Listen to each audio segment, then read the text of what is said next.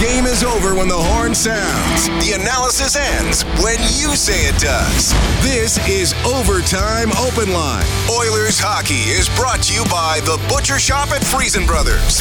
And now, the Heartland Ford Overtime Open Line.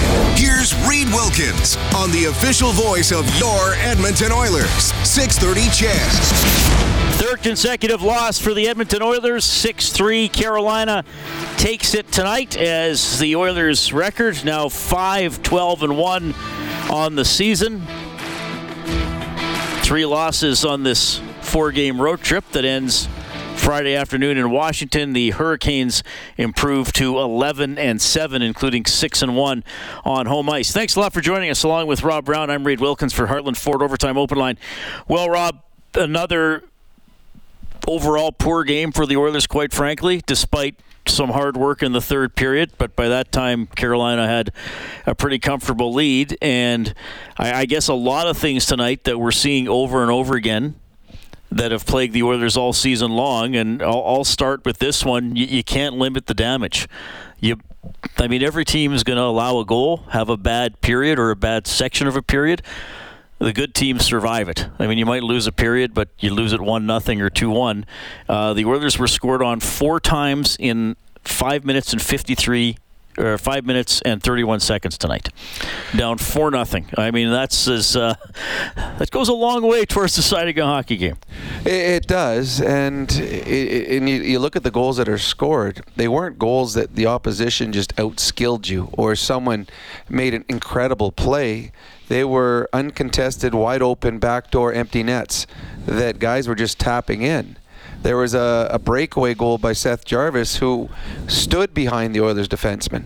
Stood behind them. The Carolina Hurricane defenseman that passed it up actually double-clutched on it and still had time to make a pass. This goes back, I don't remember last game, where I think it was the game against the Panthers, was it Bennett, stood behind the Oilers defenseman, and there was a double-clutch and still got a breakaway. So these defensive miscues, misreads, miscommunications are what's killing the Oilers.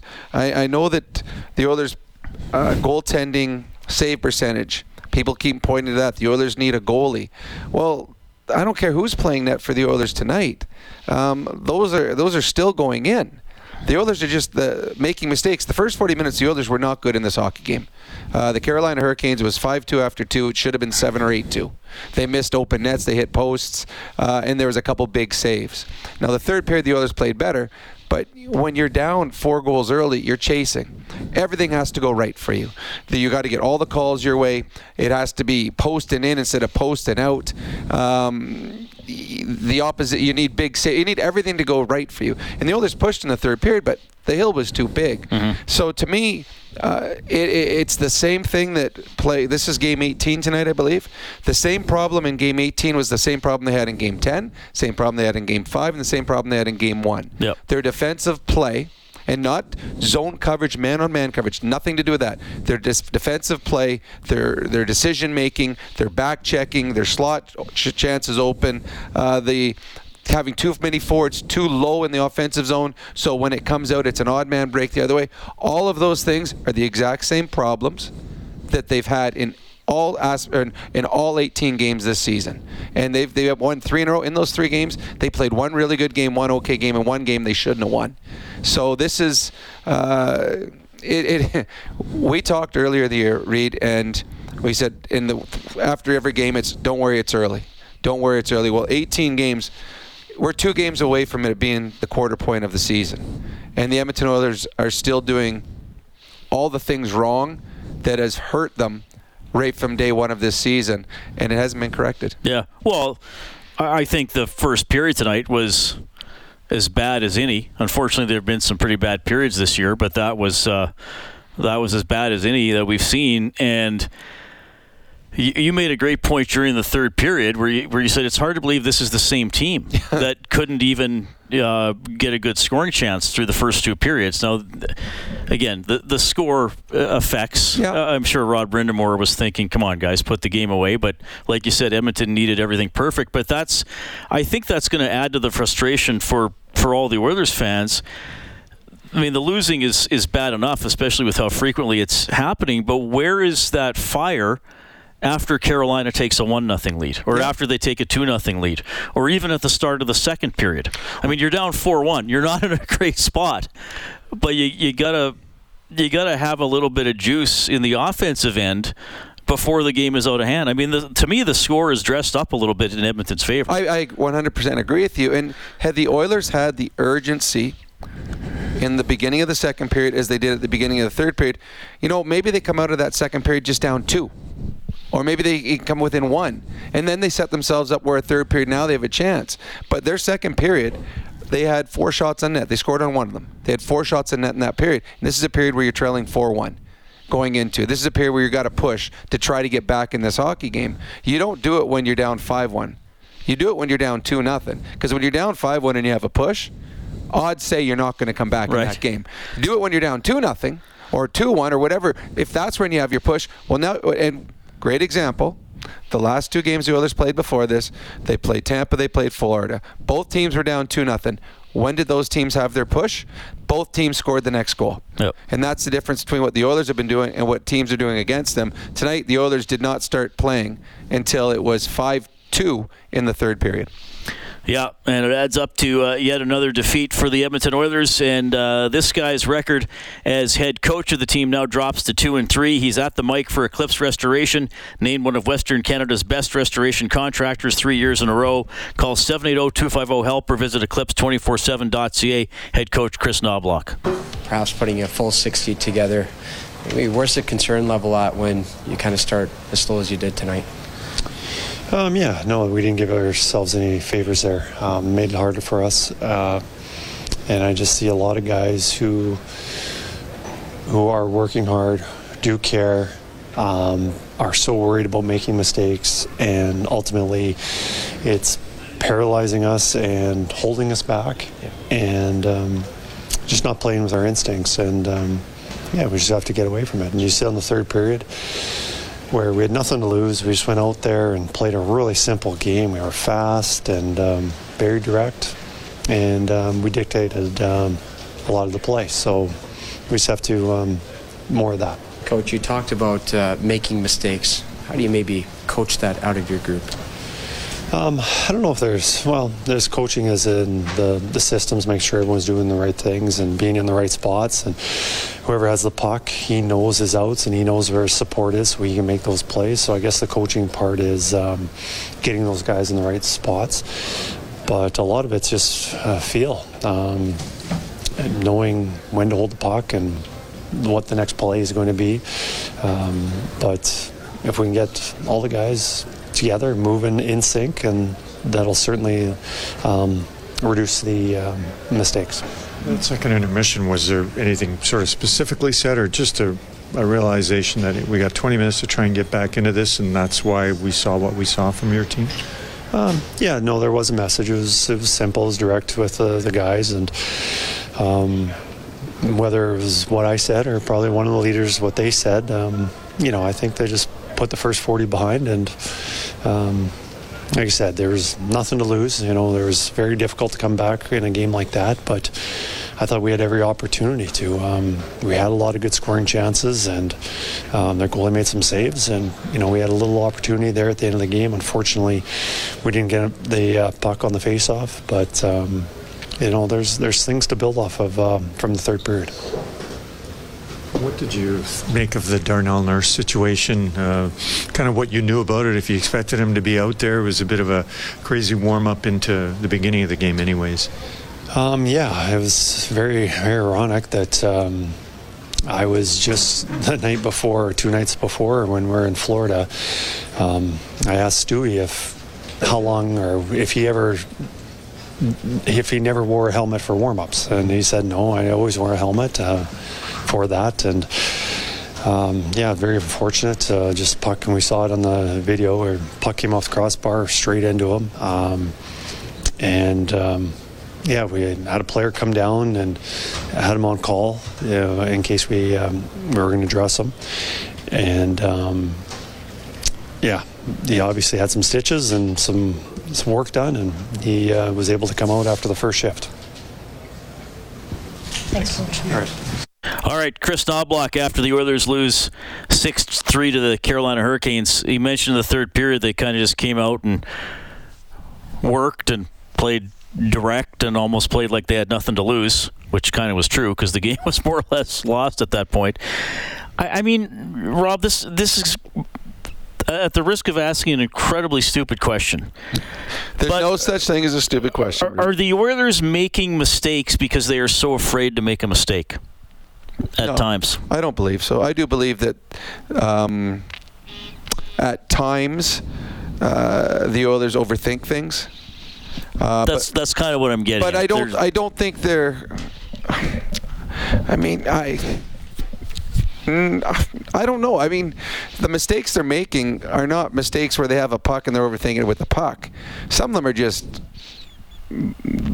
bonehead mistakes, things where I'm going to go pinch here and, oh, geez, I forgot there's a guy behind me or there's a guy standing there, but he's probably not going to get the puck. Oh, there he got it.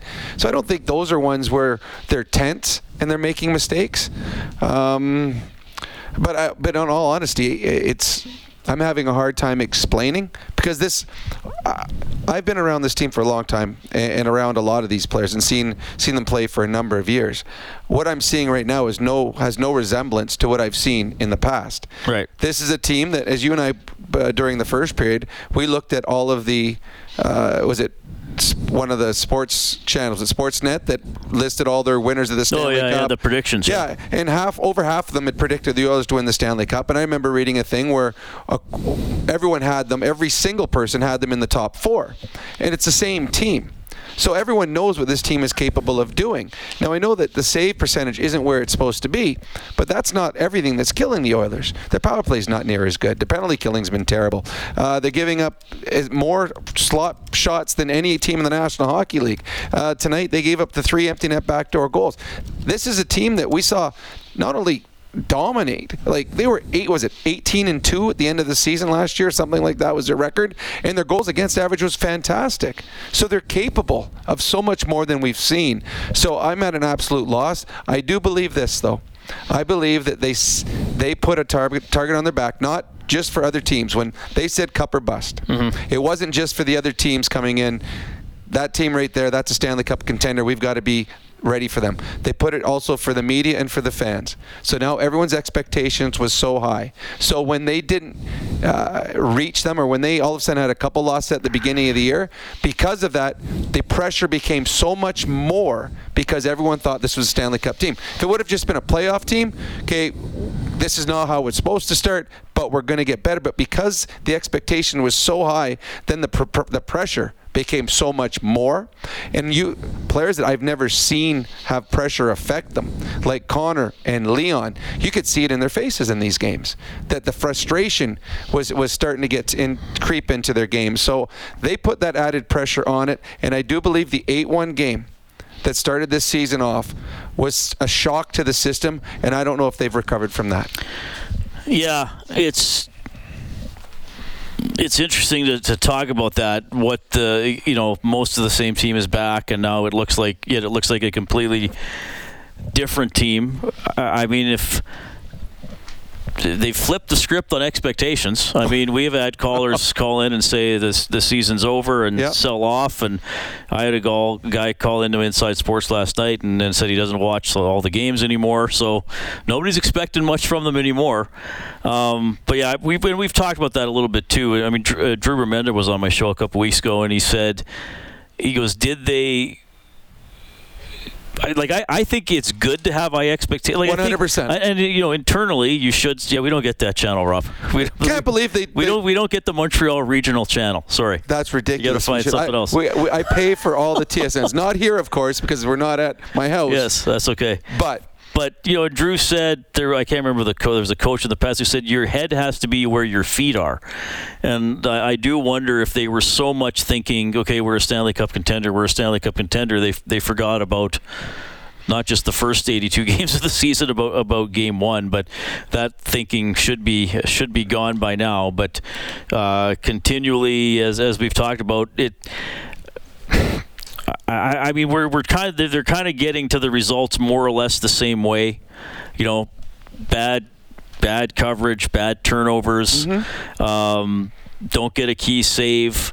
Though, again, like you said, I don't know. An all-star goaltender would help. I don't know. They're so bad defensively some nights. I don't know if an all-star goaltender would have them with 14 wins. No. Or something like that. And then, again, at the other end, I mean, 12 shots in two periods.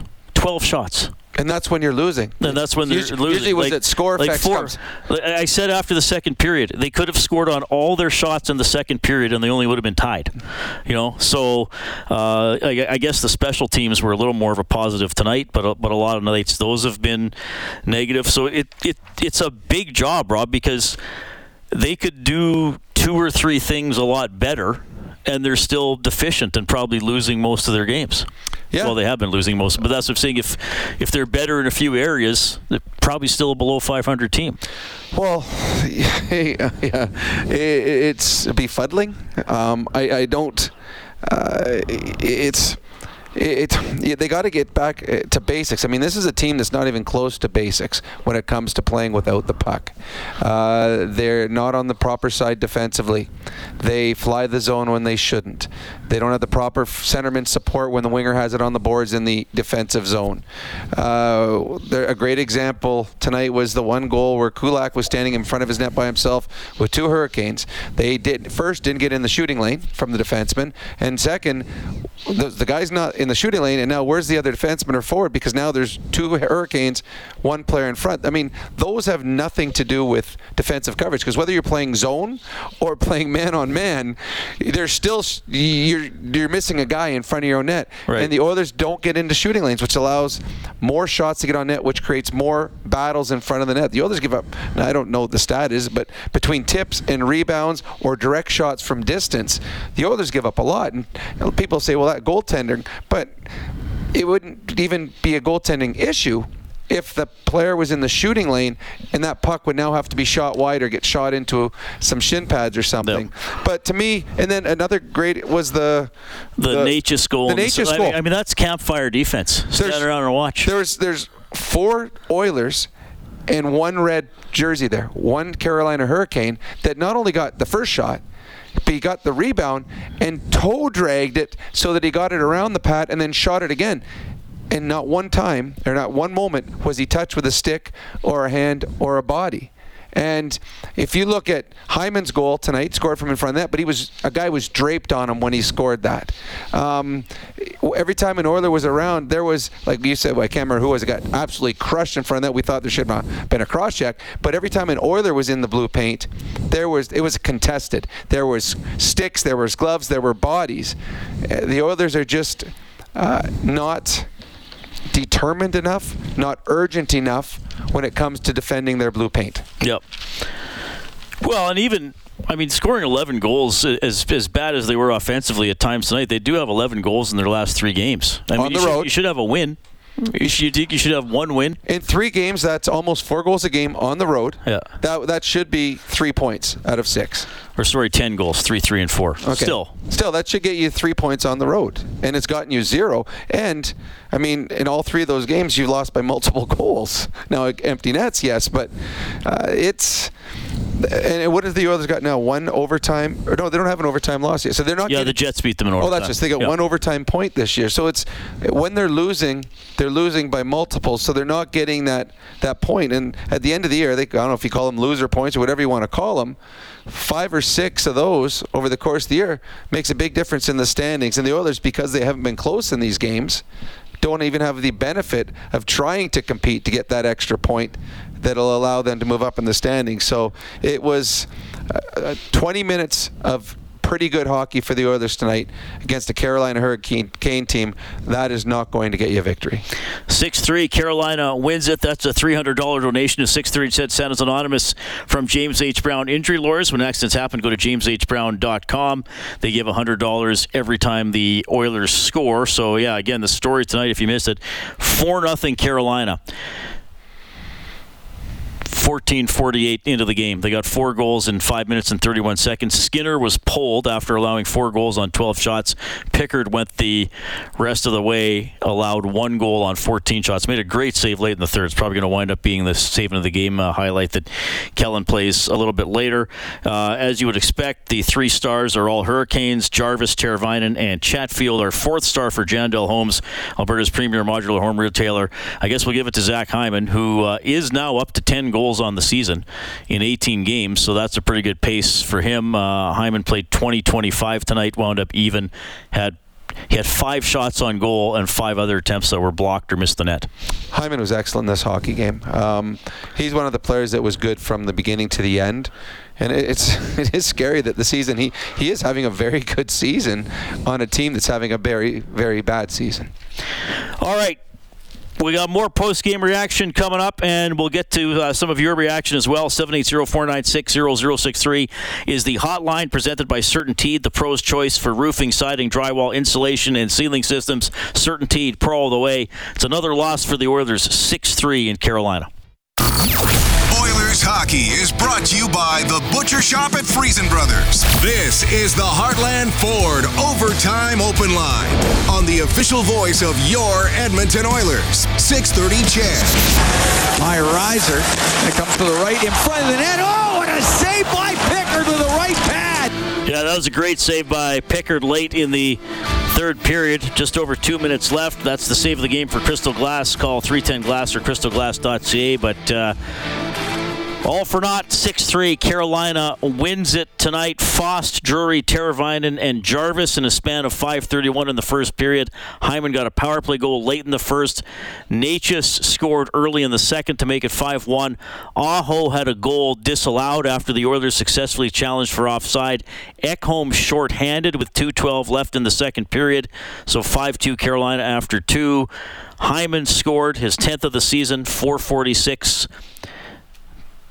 Make that 3:46 into the third period, and then a long-range, shorthanded empty netter by Burns with 1:04 left to seal it off. So 6-3, Carolina wins. Who do you put in goal on Friday afternoon? I think you go back to Skinner. Pickard came in, he played well. He didn't get tested a whole lot, made a big save that actually gave them a glimpse of hope in the third period. But if this team is going to go on a run, it's going to have to go on the run of their, all-star goaltender, Stuart Skinner. So I believe Stuart Skinner will be. I mean, he gave up 4 goals. 3 of them were backdoor tap-ins. They weren't his fault, and then the fourth was a breakaway. To me, I go with Stuart Skinner. All right, 780-496-0063. We have Brian on the line. Hey, Brian, go ahead. Yeah, I'm with you. Are you there? Yeah, we're here. Yeah, I just had a couple comments. Number one, a lot of time we talked about coaching lately, and I think the coaches are not at all responsible for this performance. The onus is on McD, Draisaitl, and Nurse. They're the team leaders. Pick it up and be team leaders, and don't act like high-paid, irresponsible babies. Also, no physicality from the Oilers. And I'd love to hear some comments from Paul Coffey about the defense. Okay, well, I think that you mentioned that 3 of the best players on the team, they have not been good enough, and Rob and I have talked about that even some of the losses, the bottom 6 guys have outplayed the top 6 guys. Oh, 100%. I think we can do without calling people babies, guys. Like, let's be a little better than that. I don't know if we're going to hear from Paul Coffey. To me, that was a surprising hire. So we got to see how he does. It was surprising. Well, I'm trying to think. Over the course of the years, we've done that. There was an occasional appearance by an assistant coach, but it was very, very rare. Usually, the media only wants to talk to the head coach, but then again, the assistant coach isn't normally a hockey Hall of Famer like Paul Coffey. But I agree with you on the fact that this is on. It's not the coaching right now. This is on the players. The players have to be better. The last coach they had was good. The one they had before that was good. at some point the players have to take ownership. This team is a better team than they've shown through the first 18 games this year. Yeah, well, and I mean, the day Woody was, you know, we've covered a few coaching changes, and in the grand scheme of things, I haven't been on the Oilers beat that long. I've covered a few. And to me, this was the most surprising. I mean, I get what his record was, but again, we're seeing the same problems here, regardless of the coach lately. We'll see if Chris Knobloch can have a long-term effect on anything. Brian mentioned the physicality as well. I mean, they can. I mean, they can. But I think that's just part of the general almost detachment from the game. That, I mean, they looked physical in the third period when they finally decided to forecheck, but it's not there nearly enough. No, 100%. And we've seen when this team is physical that they can be effective, and they can be physical from top to bottom. Leon and Connor at times have led them physically. I think right now you just have a completely frustrated and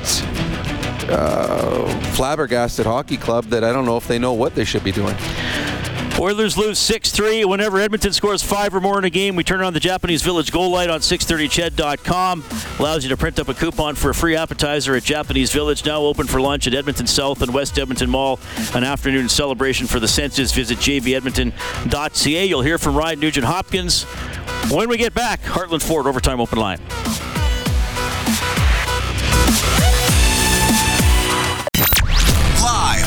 Hockey is brought to you by the Butcher Shop at Friesen Brothers. This is the Heartland Ford Overtime Open Line. Here's Reed Wilkins on the official voice of your Edmonton Oilers, 630 CHED. All right, thanks for tuning in tonight. 6-3 Carolina over Edmonton tonight. The Oilers were 1-for-4 on the power play. Carolina 0-for-5. Matias Ekholm scored a shorthanded goal. The power play update for Conlon Motorsports will help get you out there. Visit one of Conlon Motorsports' 4 locations across Alberta or online at conlonmotorsports.ca. So the Oilers power play does score tonight. I think they, what did they say? It was 9 seconds? 5 seconds. 5 seconds. After they won a face-off, so that was pretty good. You know, again, though, I'm not going to count the Pesci power play because they won the draw and Burns iced it and it went in. But Hyman scores, and a couple minutes later, Edmonton got a power play. Mm-hmm. Could have made it 5-4, would have been still 12 or 13 minutes left. And again, they didn't really threaten on it, which is interesting because a lot of the Oilers, maybe not a lot, but I feel like there's a significant number of power plays in which the Oilers don't score and they don't threaten, which is different from last season where they might have a 1-for-4 night, but at the end of the night you're thinking, geez, they could have gone 3-for-4. I mean, well, we've seen those nights where they have 11 grade A scoring chances on their power play alone. And sometimes the opposition goaltender has a great night. And sometimes you're hitting post and out instead of post and in. But again, it was the Oilers had that chance on the power play in the third period, a big moment where it could pull within one, and I mean, they could barely get the puck in their zone. And this is a team that, you know, it's automatic that they set up in the offensive zone because they got Connor bringing it up. But the one thing that we have seen, and all great players do it, when things are going sideways, you try to do more. And sometimes by trying to do more, you get yourself into trouble. And that's the one thing that I think we've seen with both Leon and Connor, but a lot with Connor, especially tonight and on this road trip. He's trying to do more. He's trying to will his team on his own. And on that power play, a couple times he tried coming in and lost control of the puck and lost the puck, and they shot it down or forcing a pass.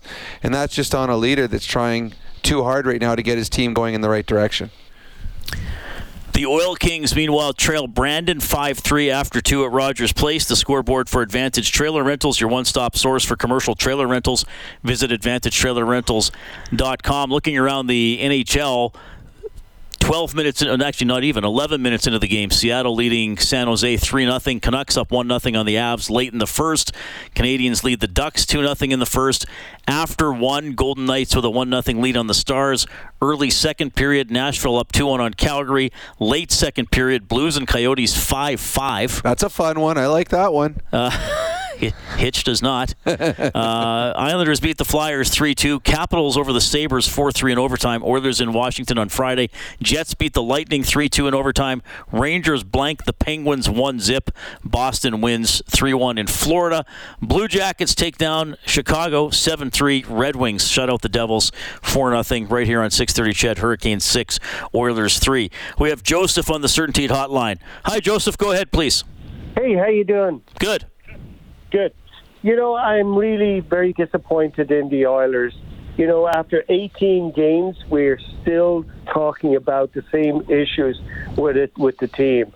You know, the problem is they're conceding goals, and when you concede goals, it's your defense. And that's as obvious as the nose on your face.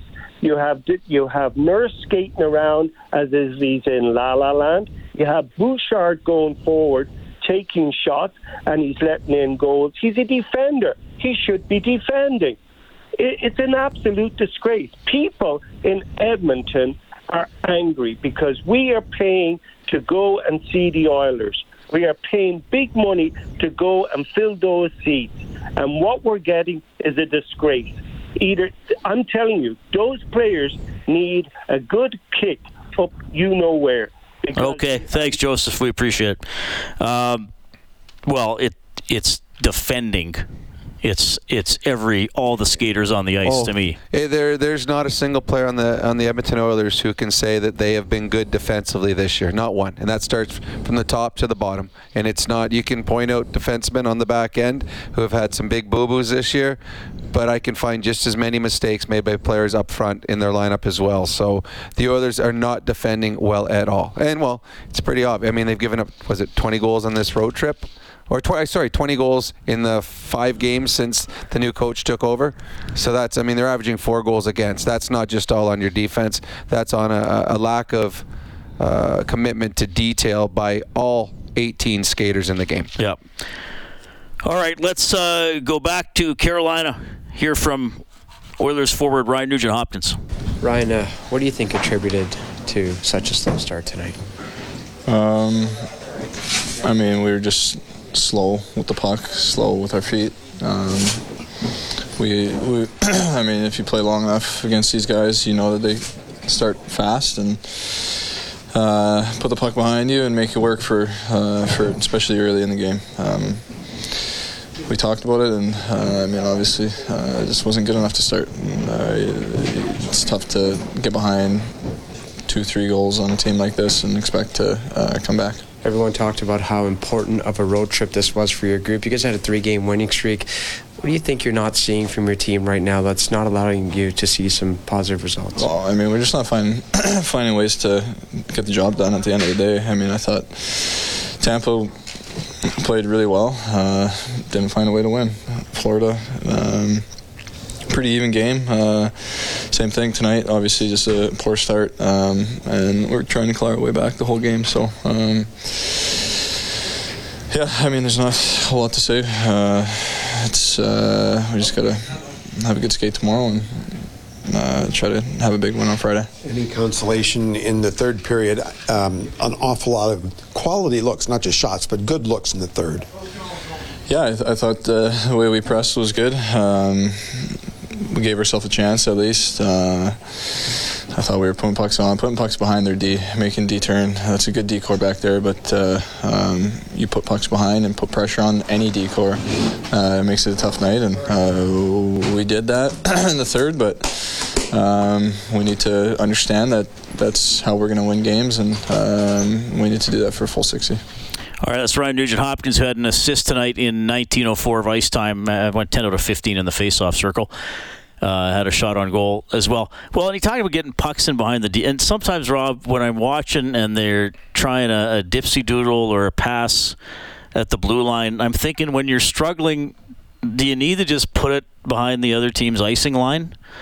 And see if you can put them under stress a little bit? Well, it's not even putting it under, getting it to the line. It's putting it about 10 feet behind the defense. And so as you're coming down, if the defenseman wants to stand you up, just bounce it off the boards. And now it's a race. And the race is between you and the defender that's skating backwards. So you have that advantage. If you put it too far down, well, that means the offside defenseman's going to come over and get the puck. And you lose the advantage. It's just skating down. Instead of trying to beat that defenseman, put it off the boards and try to go around him. Because you're going to win those races. And for some reason, teams don't always have the willingness to do that. It doesn't look as pretty. And it's a little harder work. But in the third period, that's what the Oilers just kept doing. And then the pressure. They just kept pressuring the Carolina Hurricanes. And even good teams will turn the puck over. And we saw that in the third period. Carolina couldn't get the puck out 3 or 4 shifts, and the Oilers were getting 3, 4, 5 opportunities to take the puck to the net. But the one thing that you saw, even when the Carolina Hurricanes were under duress, and they were most of the third period, they always had 5 guys in front of the net. Yep. So there was never that easy tap-in goal. Everything that the Oilers tried to get, they had to work for. So the Oilers were much better, as Nugent-Hopkins said, is just trying to win races, win battles, and they did a good job of it. Unfortunately, they did it 40 minutes too late. Yeah, you're waking up way too late tonight. AH is on the line as well. Go ahead, AH. Hey, Reed, Rob. Hello. So I guess I'm going to be the odd man out here based off your other callers, because I really liked once they put Nurse and Darnell together. Yeah, you're right. They did make a lot of changes to their defensive core, and it was funny. I was sitting here with Reed, and I'm going, okay, wait a sec. They got CeCe and Kulak together. Does that mean? And then about 2 shifts later, here came Nurse and Desharnais. So having Nurse and Desharnais, you certainly have a guy that likes to free will in Darnell Nurse with a guy that is not going to. It's almost like sometimes Desharnais has a rope on the back of him so that once he gets to the red line, the rope reaches and pulls him back. He's like, no, kid, you're not going further than this. Desharnais knows his role. So I don't know if that's something they're going to go forward with. Is that something they just did tonight because it was so bad through 40 minutes?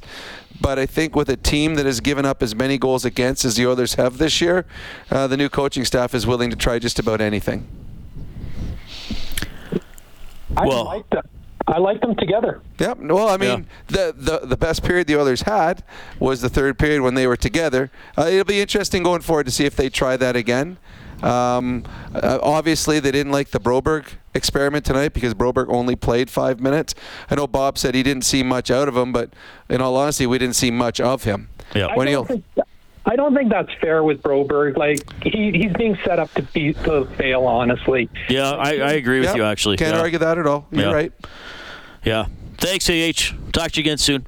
Yeah, Broberg, well, you said at 4:55 only played 9 shifts. What did Desharnais get up to? They got 13. 16, 27. But it's also at the point with the deep pairings on the line combo is like draw them out of a hat. I mean, like the third period.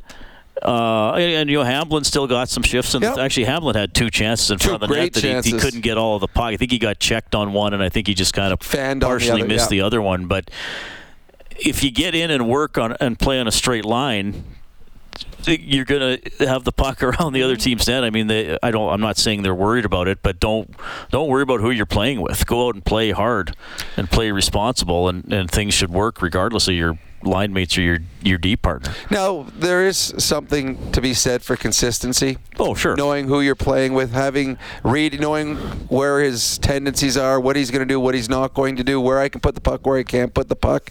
But when it's going so wrong, and after 40 minutes you have 11 shots on net, the coaching staff says, okay, well, this ain't working. And I'm not sure I have a lot of faith that it's going to start working in the third period, so we're going to switch things up again.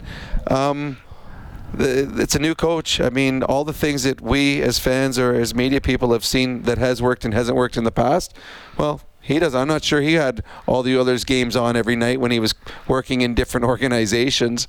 So he's trying to find out himself which is the right combinations. And unfortunately, he hasn't found those yet. Madison has the right combination to get a $50 River Cree Resort and Casino gift card. It is Set the Line, and 2 teams coming into this game averaging 34 shots on goal. So I set the line total shots on goal at 68.5. It is well under as the shots finish 27-23 in favor of the Hurricanes.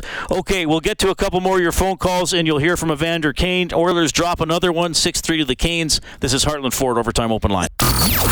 Oilers hockey is brought to you by the Butcher Shop at Friesen Brothers. This is the Heartland Ford Overtime Open Line on the the official voice of your Edmonton Oilers, 630 CHED. Zach Hyman scores twice. Matias Ekholm scores shorthanded, but the Oilers lose 6-3 to the Hurricanes. Darnell Nurse wound up playing 20 minutes and 50 seconds with a bandage over his eye. I think the gauze might have come out of the nose eventually. So he gets hit with a puck in warm-up, Rob. And I got to say this. I'm still surprised that there are some players who don't wear a helmet in warm-up, and Nurse wasn't wearing one. Yeah, I played with guys when I was playing, and that was a long, long time ago. Most players started wearing helmets in warm-up simply because that's the most dangerous time. There's 30, 40 pucks in your zone. And the drill that Nurse got hit on, it's just a butterfly where guys go around the outside, down the middle, and everyone's shooting pucks. Every player is trying to go bar down. And when you go bar down, every once in a while you hit the bar and it comes straight back. And I think it was Philip Broberg hit the bar, came right back and hit Nurse in the eye. And it looked like the puck turned so that he got the full puck, like the whole big round puck. Got him above his eye, cut him wide open, hit him on the nose. Looks like his nose might be broken. And he had to play the first period with the gauze up his nose, which makes it very hard to breathe. Really hard to breathe. It'll affect the way you recover on the bench. But yeah, some guys just don't feel comfortable. Some guys enjoy having the air blowing. Well, for some guys in the hair, or just some guys just on the bald scalp. Right. But you enjoy that. But there is that. And I have in my day, 2 or 3 different guys that I've played with have been hit in warm-up that way and missed games because the puck coming back hit them hard enough to knock them out. All right, I believe we have a caller coming in from Idaho tonight. RJ on the line. RJ, thanks for listening in Idaho. Go ahead. Howdy, guys. I just wanted to think about the defensive structure of the Oilers just for a second because they went through a coaching change and Woodcroft was in the midst of recreating a defensive assignment culture with the Oilers. And it breaks my heart listening to the games, and I always listen. I think they're going to turn it around when everything happens, but there's been the Oilers are brainy. They think hard. They set things up. You know, they win a face-off with a chess player like Bob Rofsky, and they want to cycle it around and give him more time to figure out where the threats are, and he can make a spectacular save. You know, crash and chaos can rule the day. Yeah. But at the same time, the first rule of shop etiquette is never assume someone else is going to do it. You see a bunch of rags on the floor, pick them up, recycle them. Right. Floor needs swept. Go get it. Go back and get it. And you know what? It's not as sexy as wearing a hard hat, but just never assume someone else is going to do it. And these are professional athletes who have way faster reflexes than we do, and are drafted for their vision to scan positions of everybody else and say, oh, somebody's stick's getting held, somebody's got cross-checked, somebody just got tripped. Well, I feel like what you're saying, RJ, is play in a straight line, and the old Bill Belichick thing with the Patriots, do your job, right? Like, do your job. Absolute. And, you know, nobody should be playing scared. Defensemen, if you've got the initiative, you've got the speed, go activate. Right. Thanks, RJ.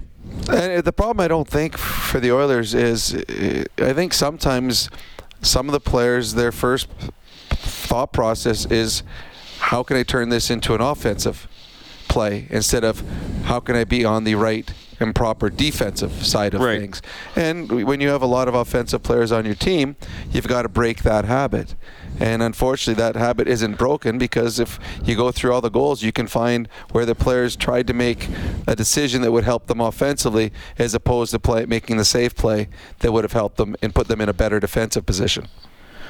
Yeah, that's a good point. And actually, I got a really good message during the day yesterday. I didn't get around to reading it on my show, but maybe I'll pop it in tomorrow. But the listener basically said because Bouchard's getting heaped on a little bit, and this listener said, a lot of the defensemen who are getting drafted highly now are drafted because they're offensive defensemen. And then you're almost asking them to break habits that they've had since they were kids. And it's easier to defend when you're in minor hockey, you know, and the talent isn't a deep. But then you look around the leagues at the Cale Makars and the Quinn Hughes and players like that who I'm guessing were not known for their defense. Saying. Yeah, they are better than Bush has been for sure. And they just, I mean, it's just, again, it's learned. It's just decision-making that there's a time to jump in, there's a time not to.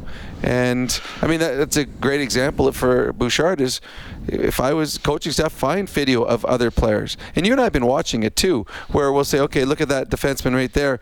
That was a 50-50 puck. He could have come in and tried to poke that forward, but he just played it safe and he backed off against the Oilers. So the Oilers, one of the reasons they're not getting a lot of odd man rushes is teams are taking the 50-50 decision is always defense. Always the safe one. Whereas some of the Oilers, their 50-50 decision is the offensive side, and when it doesn't work out, well, then it becomes catastrophic. Right, and then it heaps on it because they're not just playing tonight's game. They're playing all the games they've lost this season, and maybe they're thinking, okay, it can't go wrong. We got to get a lead. I got to be hero mode here, you know? I don't know. Like, and it's just spinning out of control night after night. Yep. We got AJ on the line as well. Hey, AJ. Hey, guys. I just want to make a few points here with you guys, and then you guys can... tell you what, AJ, pick your two favorite points. Your two favorite points, because we got other people on hold. Two favorite points are, beginning of the season, they didn't dress full lineup during training camp. Team didn't get to play together. There's maybe two or three guys fighting for the last two spots on the team. Vancouver dressed their whole roster basically all of training camp. They got ready for the season. Okay. The Oilers didn't get ready for a season. And Woodcroft, he was a good coach. Sad to see him get fired, but you know what? He should have dressed full lineup and just had everybody who was fighting for those last two spots going in and out of the lineup and getting the team gelling before the season. Okay, and then the next point is defense. You got Bouchard and you got Nurse. You pay Nurse $9 million. He's making Chris Pronger money, but Chris Pronger could play defense and he could play offense. Yeah, you can't compare him to Chris Pronger. You can't. I know. But I'm talking about the money, okay? Yeah, but you can't talk about the money. That has nothing to do with it. No, I know, but let me finish. Okay. And then you guys can chime in. Okay? No. He's making the rules now. I don't like that. No, I'm sorry, guys, but you got to make a choice. Either you're going to have Bouchard or you're going to have Nurse. Okay? You can't make that choice. They came at different times. They'd already signed Nurse, and then Bouchard came as a young player. Then they got Bouchard. You can't really make choices on which one you want to keep at that point. Okay, and you just to go to your first one, in the preseason, Quinn Hughes played 3 games. Besser played 4. Pettersson played 3. JT Miller played 3. Tyler Myers played 4. So Vancouver Canucks didn't play all their players in the preseason. They played, every team plays all the players the exact same amount. They usually play half as many. All right, let's hear from Oilers forward Evander Kane. Evander, that's a really good hockey team on the other side. Can you talk about how difficult it is to maybe come back from such a slow start? Well, I mean, we had a terrible start, so... anytime you give any team, whether they're good or not very good, 4-0 lead, it's tough to come back from.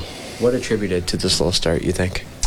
No energy. They were faster. They kept it simple. We couldn't handle that pressure. We didn't handle the pressure well at all, and they capitalized on our opportunities. I'll be going to sit on this one for a few minutes. How does a team as a collective move on from an effort like this? Good question. I think we just have to focus on the next game. It's been redundant. It's been, the same kind of message after a lot of games this season, too many games this season. So move on, get ready for the next one. Well, they've had a lot of practice moving on from losses this season. 18th game, they're 5-12-1. They suffered their 12th regulation loss in their 26th game last year. We will get to Slim on the CertainTeed hotline. Go ahead, Slim. Oh, hey, guys. What the Oilers... Okay, here's what we're devoid of now. What we used to have was, we need a penalty killer like Kelly Buckberger. Remember Kelly Buckberger? He was a pretty good penalty killer before he left and went to Atlanta. He was a fearless shot blocker. We don't have anything like that. We're almost devoid of blocking shots now.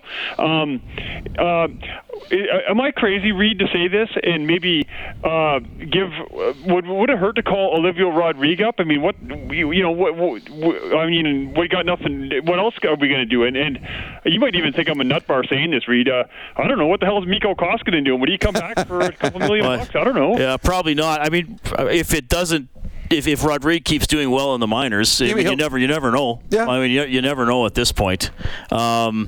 But the penalty-killing observation, I thought, Rob, was a good one. You've brought that up a lot. The Oilers are not a good shot-blocking team up front. They don't get in the shooting lanes as much as they should. Just watch the opposition teams, how well they are at it.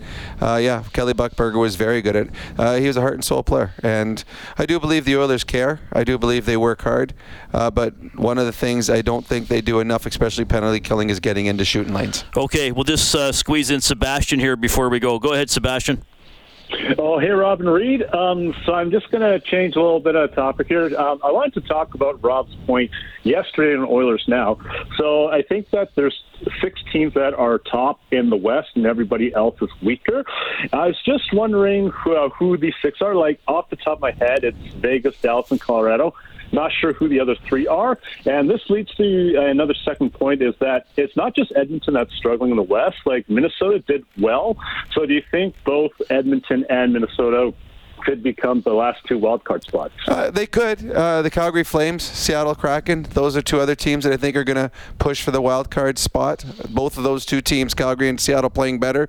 The top 6 teams I have are Colorado, Dallas, and Winnipeg, L.A., Vegas, and who's this? Well, Vancouver right now. And Vancouver. Yeah. And those are the top 6 teams. And they've got distance between them and number 7, I mean, the first wildcard team. Quite frankly, if the Oilers make the playoffs, and already we can say that's a relatively big if, it will be a wildcard spot. Oh, for sure. Yep. I mean, they're 14 points behind Los Angeles for 3rd in the West. Yes, that's a lot of points to make up on a good team. So I don't think the wildcard teams are set. I think right now Anaheim's in there struggling, but I do believe the Minnesotas, the Oilers, the Calgarys, the Nashvilles that's winning tonight, the Seattle Kraken will all be fighting for those 2 wildcard spots. All right, Bob Stauffer has Oilers Now from 5 to 7 tomorrow. I'll have Inside Sports from 7 to 8. Early game on Friday, Black Friday in the States, 11:30 a.m. for the face-off show, and the puck will drop at 1, presented by the Butcher Shop at Friesen Brothers, Oilers at Capitals. 3rd straight loss for the Oilers tonight, 6-3 to the Carolina Hurricanes. Thanks to our studio producer this evening, Kellen Kennedy. On behalf of Rob Brown, I'm Reed Wilkins. Thanks for listening to Heartland Ford Overtime Open Line.